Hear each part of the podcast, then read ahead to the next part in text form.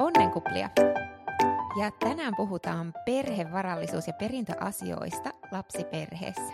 Vieraana on perhevarallisuus- ja perintöoikeuteen erikoistunut lakimies Niina Kosunen. Tervetuloa. Kiitos. Kertoisit sä alkuun, miten sä oot päätynyt lakimieheksi ja just näihin perhevarallisuus- ja perintöoikeusasioihin? No lakimiehen ura oikeastaan kiinnosti ihan, sanotaan näin, että yläasteesta asti se oli jotenkin se oli mielessä hyvin kauan ja pitkään arvoin, että haluaisinko psykologiksi vai lakimieheksi. Ja lopulta sitten lakimiesura vei voiton ja pääsin kouluun sitä opiskeleekin. Ja se, mitä sitten perhe- ja perintökysymysten äärelle ajauduin, niin mä oon itse asiassa ennen oma yrityksen perustamista pyörinyt paljon ympäristöjuridiikan parissa. Samoin sopimusoikeutta teen edelleenkin. Ja sitten tämä perhe- ja perintöoikeus oikeastaan niin kun valikoitui myös tähän omaan palvelukategoriaan sitä kautta, kun mun isä menehtyi esikoisen vauvavuotena äkillisesti. Ja silloin sitä niin kuin karuimman kautta itse hoksasi sen, että hetkinen hei, että miten paljon liittyy kaikkea oikeudellista sen kaiken surun ja shokin keskelle, että siinä pitäisi pystyä järkevästi operoimaan niin perunkirjoitusten kuin perinnönjaon ja kaikkien muiden tämmöisten hyvinkin byrokraattiselta tuntuvien paperihommien kanssa. Ja siinä sitten kävi ajatus mielessä, että nämä asiat kuitenkin koskettaa meitä jokaista jossain elämänvaiheessa, niin varmasti moni näissä asioissa tarvitsee semmoista oikeudellista tukea ja apua, niin sitä kautta sitten tämä oma yrityksen perustaminen tuli ajankohtaiseksi. Hyvä, ja mä laitan myös linkit sun someen sekä tuonne nettisivuille, jos joku haluaa vähän tarkastella tai tutustua suhun enemmän. Osaatko sanoa, mikä on semmoinen yleisin kiista, mikä tulee vastaan sun omassa työssä tai sellainen asia, jonka jälkeen ihmiset sanoo, että voi kun mä olisin tajunnut varautua etukäteen tai voi kun mä olisin tehnyt toisin jotain jo etukäteen? No yleisesti ottaen siis ylipäätään ihmiset kyllä hyvin monesti voivottelee ja harmittelee sitä, että kun on se ennakoinnin mahdollisuus ylipäätään niin kuin menetetty. Eli on havahduttu siihen, että hei, meillähän olisi ollut mahdollisuus oikeudellisesti ennakoida ja varautua, eli tehdä vaikka testamenttia tai avioehtoa tai edunvalvontavaltuutusta tai mitä tahansa tämmöistä niin kuin perintöön ja perhevarallisuuteen liittyvää toimenpidettä, mutta sitten sitä tavallaan mahdollisuutta ei ole vaan käytetty ajoissa. On sitten sattunutkin sillä tavalla, että joku läheinen on menehtynyt tai on tullut se avioero. Että avioehto esimerkiksi on asiakirjana sellainen, mikä aika usein nousee asiakkaiden keskusteluissa, että voi kun sen olisin älynyt tehdä, niin oltaisiin vältytty monelta riidalta ja harmilta sit siinä erohetkellä. Paperina se avioehto on vähän semmoinen, että silloin kun se liitto solmitaan ja siinä vaiheessa sitä on kuitenkin se rakkaus kukoistaa ja voi olla vähän rakkauden sokaisemanakin sit siinä ja se alkuhuuma vie mennessään ja siinä ei välttämättä tule ajatelleeksi, että joskus voi tulla ero, voi tulla riitoja omaisuudesta. Ja erohetkellä ne asiat monesti onkin sitten jo ihan päälaellaan, että sitten ei enää keskustella järkevästi aikuisetkaan ihmiset keskenään. Et avioehto on ihan selvästi yksi semmoinen yksittäinen, minkä tekemättä jättämistä harmitellaan. Sitten toinen on tämmöinen isompi kategoria on sitten tämmöiset itse tai jonkun maallikon väärinlaatamat asiakirjat, jotka voisivat lopulta olla ihan jopa pätemättömiä, koska niissä on virheitä tai puutteita. Esimerkiksi testamentti, avioehto tai edunvalvontavaltuutus, kaikki ne on tehtävä tietyllä tavalla, tietyt lain asettamat muotovaatimukset täyttäen, jotta ne asiakirjat on ylipäätään päteviä. Ja siinä sitten, jos on itsekseen tehnyt vähän hatarin tiedoin, esimerkiksi testamentin, johon on vaikka valikoitunut esteelliset todistajat, niin se testamentti on pätemätön eikä sillä käytännössä sitten tee mitään. Ja testamentti on vielä siinä mielessä hyvin karu se tilanne testamentin osalta, jos se on tehty aikanaan väärin, niin sitten kun se testamentin tekijä menehtyy, niin eipä sitä sitten enää kukaan ole oikaisemassa, että varsinkin testamentin kanssa kannattaa olla hyvin tarkkana. Miten sitten tuon avioehdon osalta, jos tätä nyt kuuntelee sellainen henkilö, joka on naimisissa, mutta avioehto ei ole tehty, niin voiko sen tehdä myös jälkikäteen? Kyllä voi tehdä. Että avioehdon voi tehdä joko silloin, kun menee kihloihin, ja jos silloin on ajatuksena se, että joo, aikanaan tulemme menemään myös hyvin todennäköisesti naimisiin, eli kihlapari sen voi tehdä, mutta kihlapari ei sitä saa voimaa ennen kuin on vihitty avioliittoon. Et sen jälkeen pystyy rekisteröimään sen tuonne Digi- ja väestötietovirastoon, mutta myös aviopari, joka on ollut vaikka, voi olla, että on ollut jo 40 vuotta naimisissa, niin edelleen he voi tehdä avioehdon. Et sille ei ole mitään niin kuin, ajallista estettä. Ja sä tosiaan mainitsit testamentin, avioehdon, ja ne on varmasti monelle tuttuja ainakin siltä osin, että on kuullut niistä, mutta mikä tämä edunvalvontavaltuutus on, minkä sä mainitsit? Joo, eli edunvalvontavaltuutus on semmoinen asiakirja, millä voi valtuuttaa jonkun oman luottohenkilön hoitamaan asioitaan, taloudellisia tai henkilöä koskevia asioita, niin sellaisessa tilanteessa, jos itse tulisikin esimerkiksi vaikka sairauden tai onnettomuuden takia toimintakyvyttömäksi ja ei olisi enää oikeustoimikelpoinen esimerkiksi hoitamaan omia pankkiasioitaan tai tekemään sopimuksia tai tämän tyyppisiä. Et monesti ajatellaan sellaisena niin kuin ikäihmisten paperina, ja totta kai ikääntymisen myötä tulee kaikenlaista, tulee muistisairautta ja näin edespäin, mikä sitten heikentää henkilön kykyä toimia itse tällaisissa vaikka pankki- tai sopimusasioissa, niin silloin tämmöinen paperi on älyttömän tärkeä. Et siellä on joku luottohenkilö valtuutettuna hoitamaan näitä muistisaira-asioita, eli asiat ei jää hoitamatta sen takia, etteikö tällaista paperia olisi tehnyt. Et siinä mielessä tämä on hyvin tärkeä, ja vaikka tämä ikäihmisten paperiksi mielletäänkin, niin älyttömän tärkeä myös meille ihan nuoremmillekin ihmisille, koska ei se sinänsä se onnettomuus tai sairastuminen ei katso kuitenkaan sitä ikää. Kuka sitten on ilman tällaista paperin tekemistä se, joka nimetään edunvalvojaksi? Jos tällaista paperia ei ole tehnyt ja tulee tarve edunvalvonnalle, niin sitten haetaan ihan tämmöistä yleistä edunvalvojaa henkilölle. Siinä voi olla mahdollisuus esittää, että mulla olisi tämmöinen, jos itse kykenee esittämään vielä semmoisen toivomuksen, että olisi joku luottohenkilö, jonka haluaisi hoitamaan asioitaan, mutta aina varminta toki, että olisi tämmöinen paperi, jossa sen on sitten suoraan itse valtuuttanut. Ja siinä voi tulla vielä sitten sekin tosiaan, että jos tätä paperia ei ole, niin se on kuitenkin jonkun verran maksaa se, että yleinen edunvalvoja hoitaa niitä henkilöasioita. Se on myös eri tavalla sitten byrokraattista ja aikaa vievempää. Että tämä jouhevoittaa kummasti ja on ennen kaikkea joustava tapa hoitaa sitten tämän valtuuttaja-asioita, tämä edunvalvontavaltuutus. Eli jos sellaista ei ole tehnyt, niin se edunvalvoja on ihan joku perheen ulkopuolinen henkilö? Voi hyvinkin olla. Siihen tosiaan voi olla mahdollista saada joku perheen sisältäkin tai joku muu luotettu ystävä esimerkiksi, mutta siinä on se riski tosiaan, että se voi hyvinkin olla sitten ihan joku ulkopuolinen. Hyvä, jatketaan sitten näitä kysymyksiä, mitä on tullut. Eli eniten ehkä kysymyksiä tuli sellaisesta avoliitto versus avioliittoasioista. Ja esimerkiksi tällainen, että naimisissa olo ei ole meille tärkeää. Onko syitä, joiden vuoksi se olisi parempi kuin avoliitto? On lapsia talo. Joo, ensinnäkin on todettava, tämä on hyvin yleinen pähkäilyaihe monella asiakkaalla ja monesti sparrailla ihan porukalla siis sitä, että pitäisikö tai kannattaisiko jostain oikeudellisesta näkökulmasta johtuen mennä naimisiin vai voiko sitä jatkaa avoliitossa. Että voi kuulostaa hyvinkin hassulta tavalla, että tämmöistä asiaa mietitään niin kuin oikeudellisten reunaehtojen kautta, mutta ei se loppujen lopuksi, kunhan tässä nyt käydään läpi näitä asioita, mitä siihen avioliittoon ja avoliittoon oikeudellisessa mielessä liittyy, niin varmasti jokainen ymmärtää, että siellä on ihan päteviä ja järkeviä asioita, mitä kannattaa miettiä myös sen suhteen, että onko se avioliitto sitten parempi valinta kuin avoliitto. Ja ensinnäkin toki yksittäistapauksen kannaltahan on hirmu vaikea sanoa kellekään tässä yhteydessä, että kyllä sinun kannattaa mennä avioliittoon tai kannattaa olla avoliitossa. Että jokaisen kohdalla on aina katsottava tosi tarkkaan se perhekohtainen ja ylipäätään tilannekohtainen arvio. Mutta yleisemmin voi toki tuoda tämmöisiä avio- ja avoliiton oikeudellisia eroja esille. Että ensinnäkin on todettava tämä, minkä moni on varmasti kuullut, että avioliitto on monessakin mielessä taloudellinen liitto.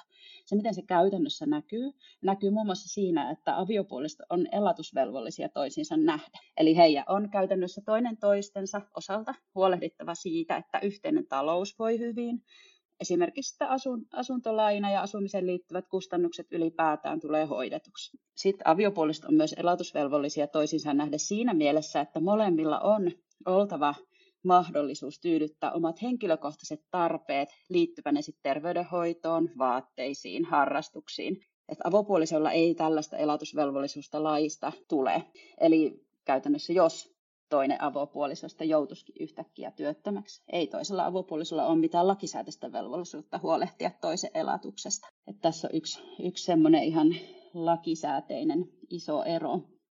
Toinen semmoinen merkittävä ero avioliiton ja avoliiton välillä on se, että avopuolison asema olipa kyse sitten erosta tai puolison kuolemasta, niin avopuolison asema on hyvinkin suojaton. Et jos avoliitto päättyy eroon tai kuolemaan, niin avopuoliso pitää sen oma omaisuutensa, mikä hänen nimissään on, ja karkeasti sanoen se on sitten siinä. Mutta sitten taas kun mietitään avioliittoa ja sen purkautumista eroon tai kuolemaan, niin aviopuolisoiden välillä voi tulla kyseeseen semmoinen niin sanottu tasingon maksu. Eli enemmän omistava puoliso maksaa vähemmän omistavalle puolisolle, tai sitten kuolintapauksessa toki tälle vähemmän omistaneen puolison kuolinpesälle niin sanottua tasinkoa. Eli avioliiton päättyessä nämä puolisoiden omaisuuserot tasataan. Ja tästä toki voisit poiketa avioehtosopimuksella tämmöisestä pääsäännöstä, mutta että aviopuolisolla on aina parempi asema.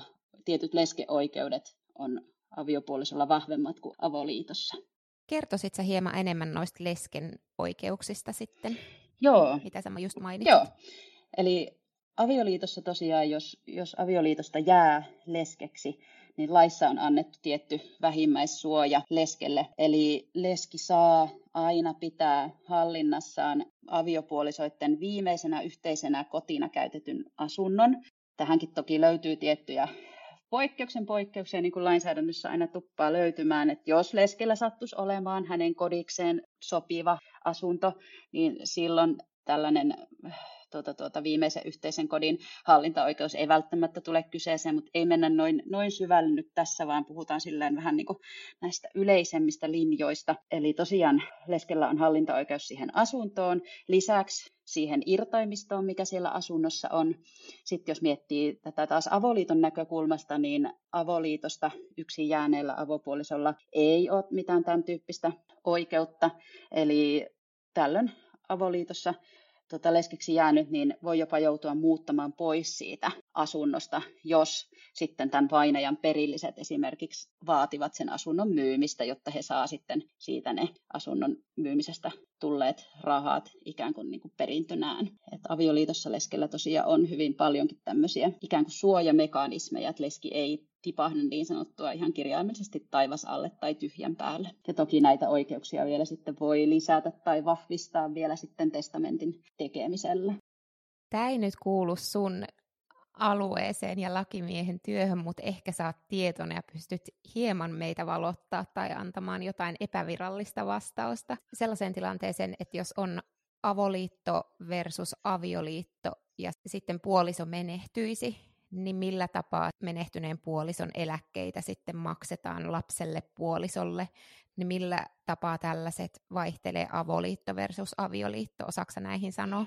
Ensinnäkin pitää todeta, että tuo perhe-eläkelainsäädäntöä ollaan nyt uudistamassa, että sitä en ole nyt suoraan sanoen katsonut, mitä kaikkea yksityiskohtaista siellä on tulossa, mutta esimerkiksi lapsen osalta lapsella on oikeus perhe-eläkkeeseen oman vanhemman kuoleman jälkeen riippumatta siitä, että onko avo- vai avioliitto kyseessä. Että lapsen taloutta kyllä turvataan hyvin vahvasti, mutta ihan syvällisesti en osaa nyt mennä tuohon sitten tarkemmin tuohon perhe-eläkkeen maailmaan tässä yhteydessä. Entä sitten muuten lapselle edukkaampi, onko ero avo- ja avioliitolla? Käytännössä voisi todeta, että ei lapsen kannalta ole sinänsä väliä, että onko hänen vanhemmansa avo- vai avioliitossa. Et toki tietysti vanhempien avioliitto muodostaa jotain lapseenkin kohdistuvia oikeusvaikutuksia, kuten esimerkiksi se, että isyyttä ei tarvitse erikseen vahvistaa, jos on avioliitossa, ja myös se yhteishuoltajuus tulee ikään kuin automaattisesti oletuksena. Että avoliitossa näiden osalta joutuu jonkun verran tekemään kuitenkin, muun muassa se isyys on vahvistettava. Ja sitten samoin, jos miettii lapsen elatusta, niin se vanhempien parisuhteen muoto ei vaikuta siihen, että miten lasta pitää elättää. Että lähtökohta on kuitenkin se, että lapsella on oikeus riittävään elatukseen, ja lain mukaan lapsen elatus on vanhempien vastuulla. Ja näin on myös asianlaita siinä tapauksessa, vaikka vanhemmat olisikin eronneet, menneet uusiin naimisiin, niin uusilla puolisolla ei ole elatusvelvollisuutta lasta kohtaan, vaan se elatusvelvollisuus säilyy niillä biologisilla vanhemmilla siitä erosta huolimatta. Ja sitten jos mennään vielä miettimään sitä lapsen perintöoikeutta, niin myöskään sen kannalta ei ole väliä, että onko vanhemmat olleet avio- vai avoliitossa, että lapsi perii biologisen vanhempansa ja saa aina vähintäänkin sen lakiosan verran sitten sitä perintöä. Entäs sitten, miten nämä avo- ja avioliittoasiat eroavat uusperhekuvioissa? No uusperheissä avo- ja avioliittoasiat ovat sinänsä ihan samanlaisella tolalla kuin noissa, puhutaanko nyt sitten ydinperheistä. Et siellä ei sillä tavalla hirvittävää eroa tule itse tässä avo- ja avioliittoasiassa, mutta se mikä iso oikeudellinen ero tulee sitten uusperheiden ja näiden ydinperheiden välillä on just tämä lasten perintöoikeus. Eli on aina muistettava, että vanhemman perivät vain hänen biologiset lapsensa. Eli jos haluttaisiin, että nämä uuden puolison lapset olisi myös yhtäläisesti oikeutettuja perintöön, niin sitten olisi tehtävä testamentti, jolla varmistetaan, että myös nämä uuden puolison lapset perivät sinut sitten aikanaan. Ja toki myös sit uusperheissä, kun sitä historiaa ja mahdollisia niin kun ihmissuhteita ja lapsia on, voi olla niin kun useammastakin liitosta taustalla, niin siellä kannattaa uusperheiden ja myös ihan kenen tahansa muunkin avioeron läpikäyneen miettiä ja huolehtia se, että ensinnäkin entisen puolison kanssa on tullut tehtyä aikanaan ositus. Eli se aviovarallisuussuhde on virallisesti päätetty. Sitten uusperheissä tärkeää on myös huolehtia siitä, että tehdään testamentti, jolla varmistetaan, että sit se oma omaisuus ei vahingossakaan pääse valumaan ex-puolison käsiin, esimerkiksi yhteisten lasten kautta. Että tällainen tilanne voisi tulla esimerkiksi siinä, että äiti ja lapsi joutuisi auto-onnettomuuteen, äiti menehtyisi heti, jolloin tämä lapsi perisi äidiltään äidin omaisuuden. Sitten kävisikin niin, että lapsi menehtyy myöhemmin sitten vaikkapa sairaalassa ja sitten tämä lapsen isä on lakisääteisesti se, joka perii taas tämän lapsen. Eli siellä sitten äidin omaisuus lapsen kautta pyörähtääkin yhtäkkiä sinne äidin ex-puolison käsiin. Niin tämä harvoin on semmoinen toivottu tilanne. Testamentti on hirvittävän tärkeä varmistamaan, että tällaista tilannetta ei pääse tulemaan. Ja sitten uusperheissä hyvin yleistä on, että halutaan testamentilla myös varmistua siitä, että se ex-puoliso ei pääse määräämään sitten alaikäisen lapsen saamasta perinnöstä. Et tällöinkin sitten yleensä testamentti tehdään ja sinne esitetään toive siitä, että joku muu kuin ex-puoliso hoitaa sitten sitä lapsen saamaa perintöä. Et uusperheisiin liittyy paljon tämmöisiä vähän niin kuin erilaisia oikeudellisia kysymyksiä, mitä ei välttämättä niissä ydinperheissä. En sano, etteikö tarvitsisi miettiä, mutta ne ei ole niin kriittisiä. Mielenkiintoista. Miten sitten tuosta perintöasioista puhuttiin jo, niin perikö puoliso tai lapsi automaattisesti kaiken, jos toinen vanhempi menehtyisi? Ensinnäkin ainoastaan lapsi perii automaattisesti vanhempansa. Et puoliso sen sijaan ei peri koskaan, jos vainajalla on lapsia tai lapsen lapsia. Et puoliso voi tällaisessa tilanteessa periä vain, jos hänen hyväksi on tehty testamentti. Eli puoliso tulee perijän rooli ainoastaan tosiaan silloin, jos vainaja on lapseton. Mutta muussa tapauksessa sitten tämä vainajan lapsi tai lapset perivät hänet. Ja jos tosiaan leskelle haluaa jotakin omaisuutta perintönä siirtyvän, niin sitten täytyy tehdä testamentti lesken hyväksi. Ja lapsen perintöoikeutta ei pysty poistamaan edes testamentilla, kuin todella painavin peruste. Toki niin on tämmöinen mahdollisuus laissa annettu, että voi tehdä perinnöttömäksi lapsen, mutta siihen on hyvin raskaat tämmöistä rikollista toimintaa harjoittaneen lapsen perinnöttömäksi jättäminen voi tulla mahdolliseksi, mutta siihen on hyvin niin kuin raskaat perusteet, että ketään lasta voi tehdä perinnöttömäksi. Että testamenttikaan ei tosiaan sitä lapsen perintöoikeutta millään tavalla poista tai kumoa. Että lapsella on aina vähintäänkin lakiosaan oikeus oman vanhemman kuoleman jälkeen. Ja mikä se lakiosa sitten on? Eli jos mä testamenttaisin kaiken mun omaisuuden puolisolle, jos puoliso saisi päättää siihen asti, kun hän on mukana menossa, niin mikä on sen lapsen osuus sitten, vaikka mä olisin testamentannut kaiken miehelle? Lakiosa on aina puolet lapsen perintöosasta, ja jos on yksi lapsi, niin hänhän perisi sinulta perintöosana 100% niin sanotusti, niin lakiosa on siitä sitten 50%. Ja nyt toi tilanne, mitä tuossa hahmottelit, tai en tiedä, onko jo tehtykin testamentti just näin, että mies saisikin kaikkeen sinun omaisuuteen testamentilla omistusoikeuden, niin siihenkin on tietyt mekanismit sitten testamentissa olemassa. Voi pyytää esimerkiksi sitä, että toivoa, että lapsi ei vaatisi sitä lakiosaa niin kauan kuin leskikin elää, tai voi olla joku tietty vaikka ikä määritelty, että lapsi saa sitten perintönsä tietyn iän jälkeen ja näin edespäin. Että siinäkin on tietyt mekanismit, että se myöskään se lesken toimeentulo ja lesken mahdollisuus pyörittää sitä perheen arkea siitäkin huolimatta, että se toinen perheen vanhempi menehtyy, niin testamentilla pystytään kyllä turvaamaan sekä lesken mahdollisuudet tuohon arjen pyörittämiseen, mutta myös sitten lasten tai lapsen oikeus siihen perintöön. Mikä sitten on se lakiosuus? Sä mainitsit on 50%, jos on yksi lapsi, mitä jos on esimerkiksi 3 lasta? No sitten sitä ruvetaankin laskemaan sillä tavalla, että jos on 3 lasta, jotka jakas 3 Pekkaan vanhemman jälkeen jäävän perinnön, niin mitä siitä tulee prosentuaalisesti 33, niin siitä puolet on se lakiosa. Hyvä. Mites, koska lapsi saa oikeuden perintörahoihin, jos hän saa perinnön? Tämä onkin hyvä kysymys.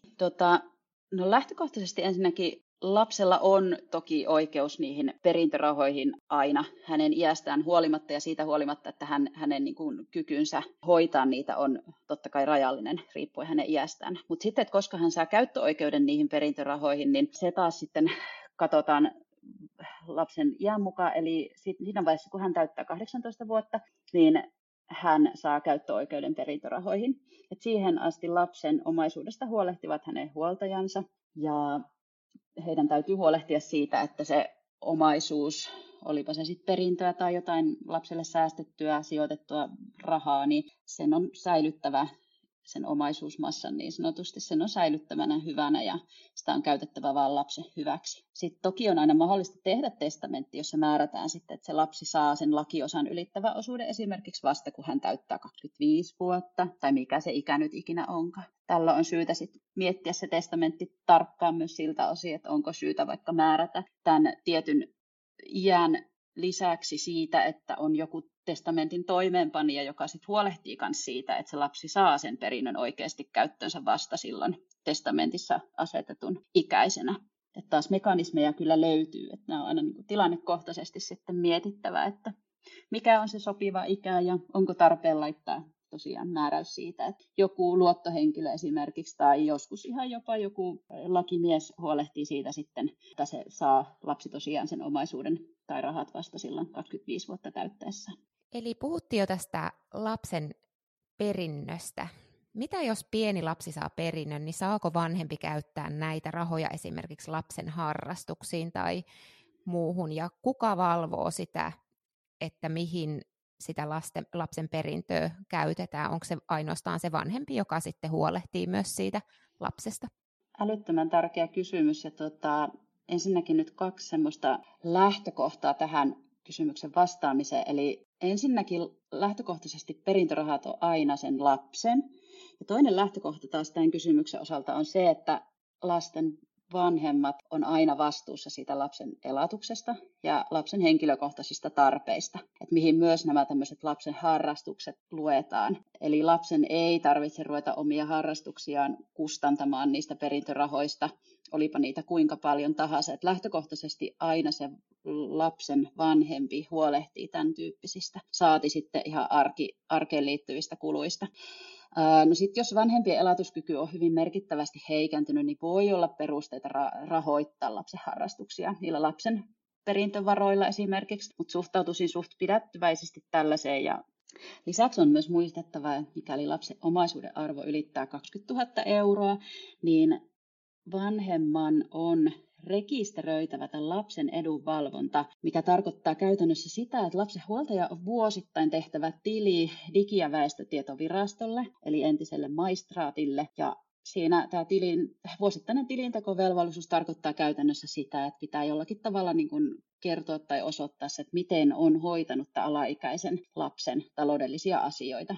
Ja tarkoituksenahan tässä on tosiaan valvoa, että se lapsen omaisuus säilyy ja sitä käytetään vaan lapsen edun mukaiseksi ja lapsen hyväksi. Eli kuten kuulla saattaa, ei mitenkään niin kuin sillain yksiselitteinen asia toikin, että milloin lapsen rahoja voi käyttää harrastuksiin tai muuten, mutta niin kuin lähtökohta aina se, että niitä käytetään vaan lapsen hyväksi ja vanhemmat vastaa siitä, että lapsen se arki harrastuksineen pyörii. Miten sitten sellaisessa tilanteessa, että jos se perintö tuleekin toiselta vanhemmalta, joka menehtyy. Mulla ainakin tuntuu järjenvastaiselta sitten, että sen toisen vaan yksin jäävän vanhemman pitäisi kustantaa kaikki, eikä voisi käyttää niitä perintörahoja sitten sen lapsen tavallaan ylläpitoon ja huoltamiseen ja elämään. Lapsihan saa siinä tapauksessa sit sitä perhe-eläkettä, millä sitten voi pyörittää tämmöistä just harrastuksiin liittyvää arkisempaa, niin sanotusti tämmöistä arkisempaa elämää. Että ei oletetakaan sitä, että se yksin jäänyt vanhempi sitten pyörittää sitä samalla tavalla sitä arkea ja harrastuksia ja näin. Että siellä sitten nämä tietyt etuudet, muun muassa se perhe-eläke, voi olla myös jotain vaikka työnantajan ryhmähenkivakuutusta tai muuta, mikä sitten täydentää vielä näitä eläkejärjestelyjä, niin sieltä sitten tulee tukea tälle yksin jääneelle vanhemmalle siihen taloudelliseen puoleen. Ja joutuuko esimerkiksi, jos avioliitosta toinen menehtyy ja lapsi saa perintöä, niin silti se toinen puoliso joutuu joka vuosi tekemään sinne maistraattiin sen ilmoituksen, että se koskee myös tällaista ihan perheen sisäistä, eikä vaan, että jos tulisi joku tavallaan ulkopuolinen perintö? Kyllä se koskee. Siinä vaiheessa, kun se tosiaan se lapsen omaisuuden arvo ylittää sen 20 000 euroa, niin tulipa ne rahat, varallisuus mistä tahansa, niin sen joutuu kyllä sinne Digi- ja väestötietovirastolle tekemään sen vuosittaisen tilin. Entäs sitten pitääkö testamentissa nimetä varallisuuden jäävän puolisolle, ettei puolet jää niin sanotusti jumiin lapsille? Vaikka eihän se aina huono ole, mutta se voi vaikuttaa ratkaisevasti elämiseen. Tähänkin kysymykseen täytyy todeta tämä inhottavuus, että ei voi antaa täysin yleispätevää vastausta, vaan aina tässäkin tämmöisessä kysymyksessä tekisi aina sen tilanne- ja perhekohtaisen arvion, mutta yleisesti ottaen kyllä suosittelen, että jos perheessä on pieniä lapsia, joiden arje olisi hyvä jatkua taloudellisilta ja tämmöisiltä asuinympäristöllisiltä olosuhteilta mahdollisimman entisen tapaan, eli tarkoitan, että esimerkiksi kotisäilyslainoista huolimatta samana, niin kyllä niin kuin suosittelisin, että testamentilla määrättäisiin mahdollisimman iso osa siitä omaisuudesta sille elossa olevalle vanhemmalle, jotta tällä elossa olevalla vanhemmalla olisi paremmat mahdollisuudet pyörittää ensinnäkin sitä arkea niin kuin taloudelliselta lähtökohdiltaan mahdollisimman entisellä tavalla. Ja toisaalta sitten tällä elossa olevalla vanhemmalla olisi paremmat mahdollisuudet hallinnoida sitä omaisuutta. Eli tarvittaessa vaikka myydä tai vuokrata sitten se koti, mikä voi olla joskus tarpeen esimerkiksi, jos tulee tarve vaihtaa asuntoa edullisempaan tai vaihtaa paikkakuntaa jossain vaiheessa, niin sitten jos ne onkin se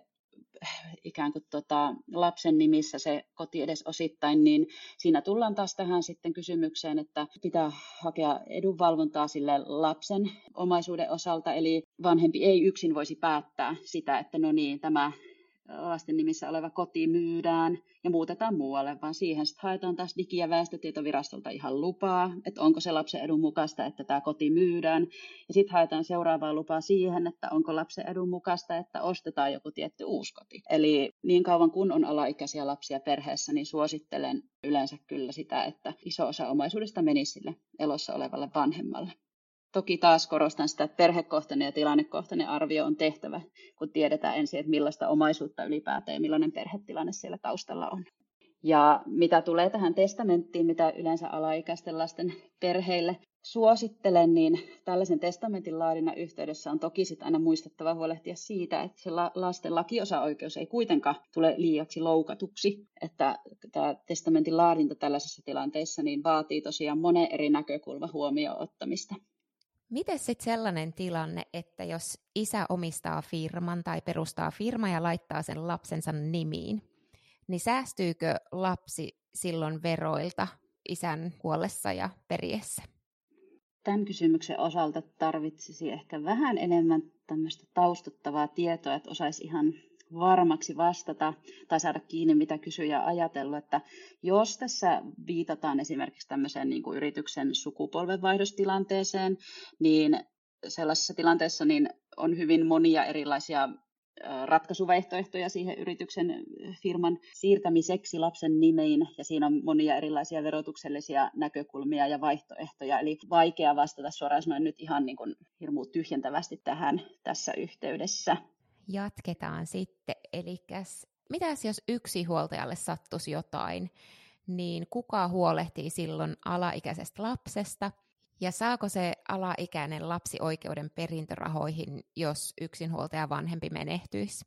Joo, palotellaan tätä kysymystä. Lähdetään liikkeelle ensinnäkin siitä, että kuka huolehtii sitä alaikäisestä lapsesta, niin jos yksinhuoltaja menehtyy, niin tämä lapsen huolehtimista koskeva asia siirtyisi toki ensin sosiaaliviranomaisille.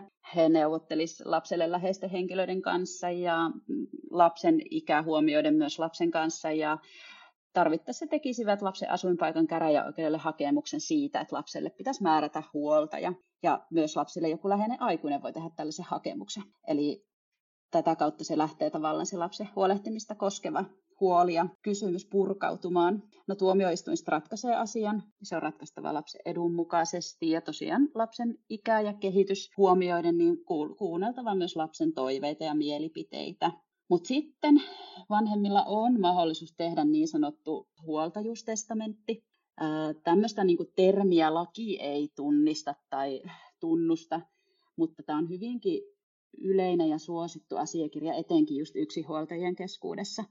Että huoltajuustestamentti on tosiaan sen tyyppinen asiakirja, missä esitetään toiveita siitä, että kenelle tämä vanhempi haluaisi uskoa sen lapsensa huollon tilanteessa, jos vanhempi menehtyisi ja lapsi jäisi ilman huoltajaa. Ja tästä on todettava, että tämmöinen asiakirja ei sillä tavalla niin kuin sido viranomaisia, mutta se antaa älyttömän tärkeää tietoa siitä lapsen arjesta ja lapselle tärkeistä ja läheisistä ihmisistä. Ja samalla siinä testamentissa voi esittää esimerkiksi jotain omaa itselle läheistä ja lapselle läheistä ihmistä lapsensa huoltajaksi. Ja yksi vaihtoehto vielä tähän yksinhuoltajakysymykseen, niin jos yksinhuoltaja elää avoliitossa, niin suosittelisin kyllä pohtimaan myös sellaista vaihtoehtoa, että voisiko avopuolisolle hakea tällaista niin sanottua lapsen oheishuoltajuutta, mikä ei tarkoita sitä, että tämä oheishuoltaja eli avopuoliso elättäisi lasta, ei ole elatusvelvollisuutta lasta kohtaan, mutta se tarkoittaa sitä, että tämä oheishuoltaja toimii lapsen huoltajana lapsen vanhemman ohella. Sitten jos yksinhuoltajalle sattuisikin jotain, niin ja oheishuoltaja on nimetty käytännössä tuomioistuimen päätöksellä, niin mitä todennäköisemmin tämä oheishuoltaja jatkaisi huoltajana myös jatkossa sitten. Hyvä, sitten jatketaan näitä perintöasioita. Niin oletetaan, että meidän lapsi on jo aikuinen ja suhteessa tai naimisissa. Voiko varmistaa jotenkin, että kuolemani jälkeen lapseni perii minut ja saa pitää 100% rahoista, vaikka heille tulisi myöhemmin ero? Eli lapsi perii vanhempansa automaattisesti, vähintäänkin sen lakiosan verran, niin kuin tuossa aikaisemmin jo juteltiinkin. Ja lisäksi testamentilla on mahdollista määrätä, että lapsen aviopuolisolla ei ole avio-oikeutta lapsen saamaan perintöön. Eli tämä käytännössä tarkoittaa tällainen määräys, testamenttimääräys sitä, että jos lapsi eroaisi, niin sitä perinnöksi saatua omaisuutta ei otettaisi huomioon siinä vaiheessa, kun näiden eronneiden aviopuolisoiden kesken tehdään niin sanottu ositus, missä sitten tämä aviopuolisoiden omaisuus jaetaan. Niin tämä testamentin määräyksen mukainen perintö tosiaan, se jätetään sen puolituksen niin sanotusti ulkopuolelle ja se siirtyy suoraan sitten testamentista johtuen tälle lapselle. Eli kyllä pystyy tosiaan varmistamaan testamentin avulla. Tässä varmaan vinkki myös monille isovanhemmille, että mitä voisi mahdollisesti tehdä lastensa hyväksi. Kyllä, ja sanotaanko näin, että tämmöinen testamenttimääräys, niin lähes joka testamenttiin tällainen halutaan ja on tosiaan hyvinkin suosittu keino. Varmistaa ensinnäkin se, että se oma vaikka sukumökki tai sukuyritys tai mikä tahansa itselle tärkeä omaisuuserä, että se pysyy vaan siinä omassa suvussa. Mennäänpä sitten vielä vähän lisää noihin uusperheen perintöasioihin. Eli tuli pari kysymystä, että erityisesti uusperhekuviot kiinnostaa perintöasioiden puolesta. Joo, kuten aikaisemmin taisin jo mainitakin, että uusperheet on perintöoikeudellisesta näkökulmasta aavistuksen, tai ne voi olla aavistuksen kimurantimpia kuin ydinperheen perintöasiat. Johtuu ihan oikeastaan siitä tosiaan, että kun siellä historiassa on mitä todennäköisemmin aikaisempia liittoja ja mahdollisesti lapsia useammasta eri liitosta, niin tällä on tosi tärkeää ymmärtää, että miten kukin uusperhe-elämään tavalla tai toisella kuuluva henkilö, olipa se sitten vaikka jommankumman uusperheen vanhemman ex-puoliso, lapsi tai muu läheinen, niin miten se asemoituu näissä perintökysymyksissä oikeudellisesti, niin on useampikin tavallaan fakta, mikä pitää muistaa uusperheissä. Ensinnäkin se tosiaan, että lapsi perii vain biologisen vanhempansa. Tämä voi hyvinkin unohtua ja jäädä kokonaan noteraamatta siinä tilanteessa, kun tämä uusperheen vanhemmat on pitkään eläneet uusperheessä ja ne lapset ikään kuin siinä arjessa ja rakkauden osoituksissa, ne on niin sanotusti samalla viivalla. Ei erotella enää millään tavalla, ei edes ajatuksen tasolla sitä, että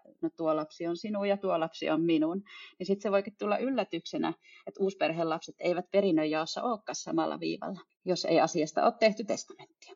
Eli taas se testamentti nousee asiakirjana esiin, eli uusperheen kaikki lapset voidaan saattaa. Jos nyt ei välttämättä samalle viivalle sen perintöosuuden määrän suhteen, niin voi ainakin huomioida, että myös ne uusperheen niin sanotut bonuslapset saa jotakin, että eivät jää tyhjin käsin. No sitten tosiaan kun uusperheessä voi olla taustalla aikaisempi avioliitto, niin niiden osalta on tärkeää huolehtia se, että se ositus olisi sinne entiseen puolisoon päin tehty ja siitä löytyisi dokumentti.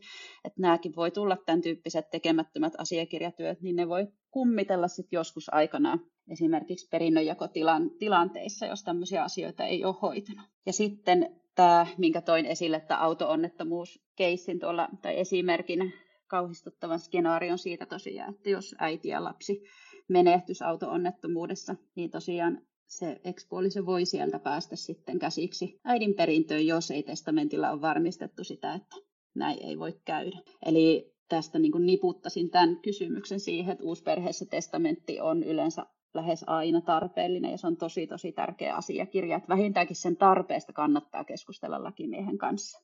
Entäs sitten, oletko sä vastannut jo tähän kysymykseen, eli miten turvata varallisuus omassa suvussa niin, ettei entisen kumppanin lapset tai puoliso voi olla perinnössä mukana? Joo, eli testamentti ja avioehto on hyviä keinoja varjella sitä varallisuuden joutumista, että se ei joudu väärään sukuun, niin sanotusti väärään sukuun, että pysyy tosiaan se perheyritys siellä omassa sukupuussa niin sanotusti, eikä lähde esimerkiksi puolison matkassa.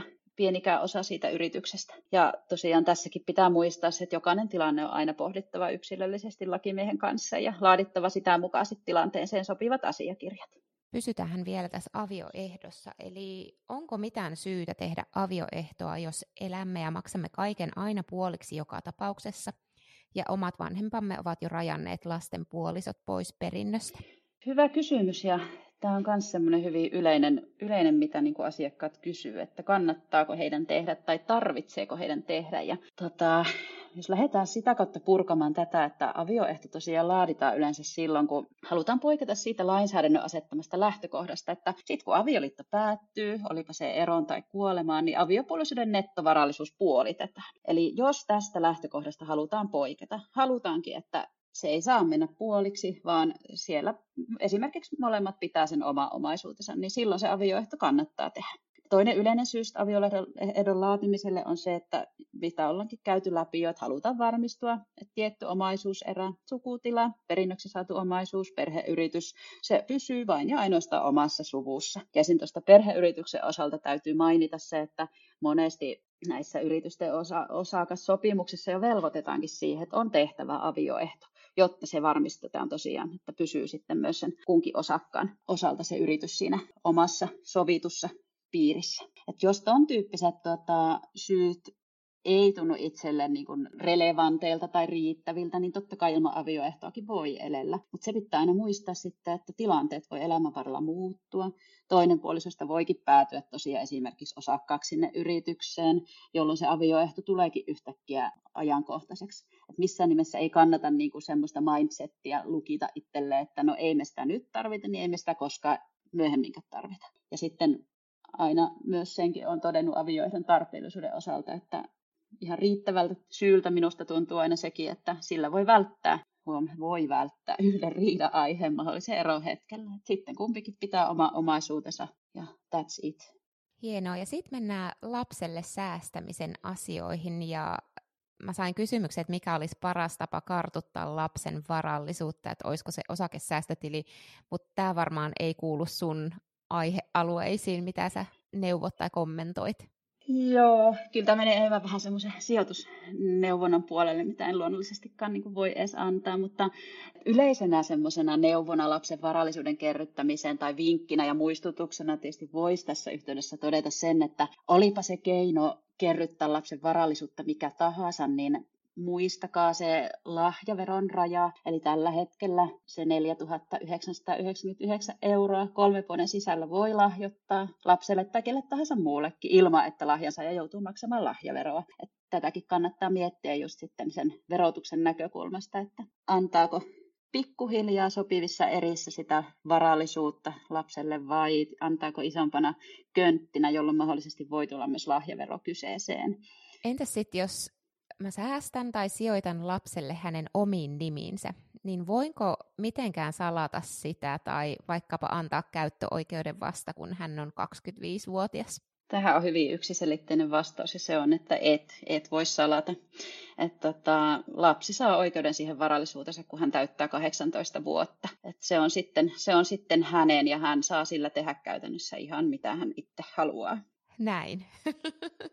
Mites sitten tässä oli nämä kysymykset, mitä on tullut tähän mennessä. Olisiko sinulla tähän loppuun joku semmoinen yhteenveto tai mitä terveisiä sä haluaisit sanoa perheellisille perheoikeudellisten asioiden osalta? No ennen kaikkea kyllä kannustasi ja rohkaisisi ajattelemaan, että nämä on niin kuin, kyllähän näissä aiheissa vellotaan aika syvissäkin vesissä välillä, että joutuu pohtimaan sitä, että entäs jos minulle tai puolisolle tai lapsille tai kelle tahansa läheiselle sattuu jotakin, tai jos tulee se vaikka se ero, niin onhan ne ihan hirvittäviä ajatuksia, ei niitä nyt niin kuin haluaisi liiaksi miettiä, ja just kun niitä ei halua liiaksi miettiä, niin suosittelen kyllä, että ne yhtenä rykäisenä ikään kuin pohtisi joku hetki sitten yksin tai puolison kanssa läpi ja miettisi, että miten me pärjättäisiin, jos toinen meistä vaikkapa menehtyisikin. Koska sitten jos se pahin mahdollinen käy, niin sitten voi ainakin sen osalta todeta, että no olipa hyvä, että tämä asia mietittiin etukäteen, olipa hyvä, että meillä on asiakirjat kunnossa. Ja pystytään tavallaan sit keskittymään siihen surutyöhön ja siihen pakolliseen byrokratiaan, mitä väkisikin vielä jää sitten esimerkiksi sen kuoleman jälkeiseen aikaan kaikkien perunkirjoitusten ja hautajaisjärjestelyjen osalta. Et rohkaisen ajattelemaan ja sitten sen jälkeen, kun on vähän ajatellut itsekseen ja puolison tai kenen tahansa kanssa, niin sitten vaan rohkeasti yhteys asiaa erikoistuneeseen lakimieheen, että hän osaa sitten, sinua ei tarvitse itse ymmärtää siinä vaiheessa niin kuin kysyä mitään oikeita kysymyksiä, että se lakimies sitten kyselee ja selvittää sen sinun tilanteen ja tarpeen ja antaa tämmöiset toimenpidesuositukset, että mitäs kannattaisi nyt tässä tilanteessa tehdä. Pystytkö sä sitten antaa jonkun sellaisen hintahaarukan, mikä olisi niin kuin tällaisiin ihan yleisimpiin avioehtotestamentti-asioihin, että paljonko sellaiset maksaisi lakimiehen kanssa?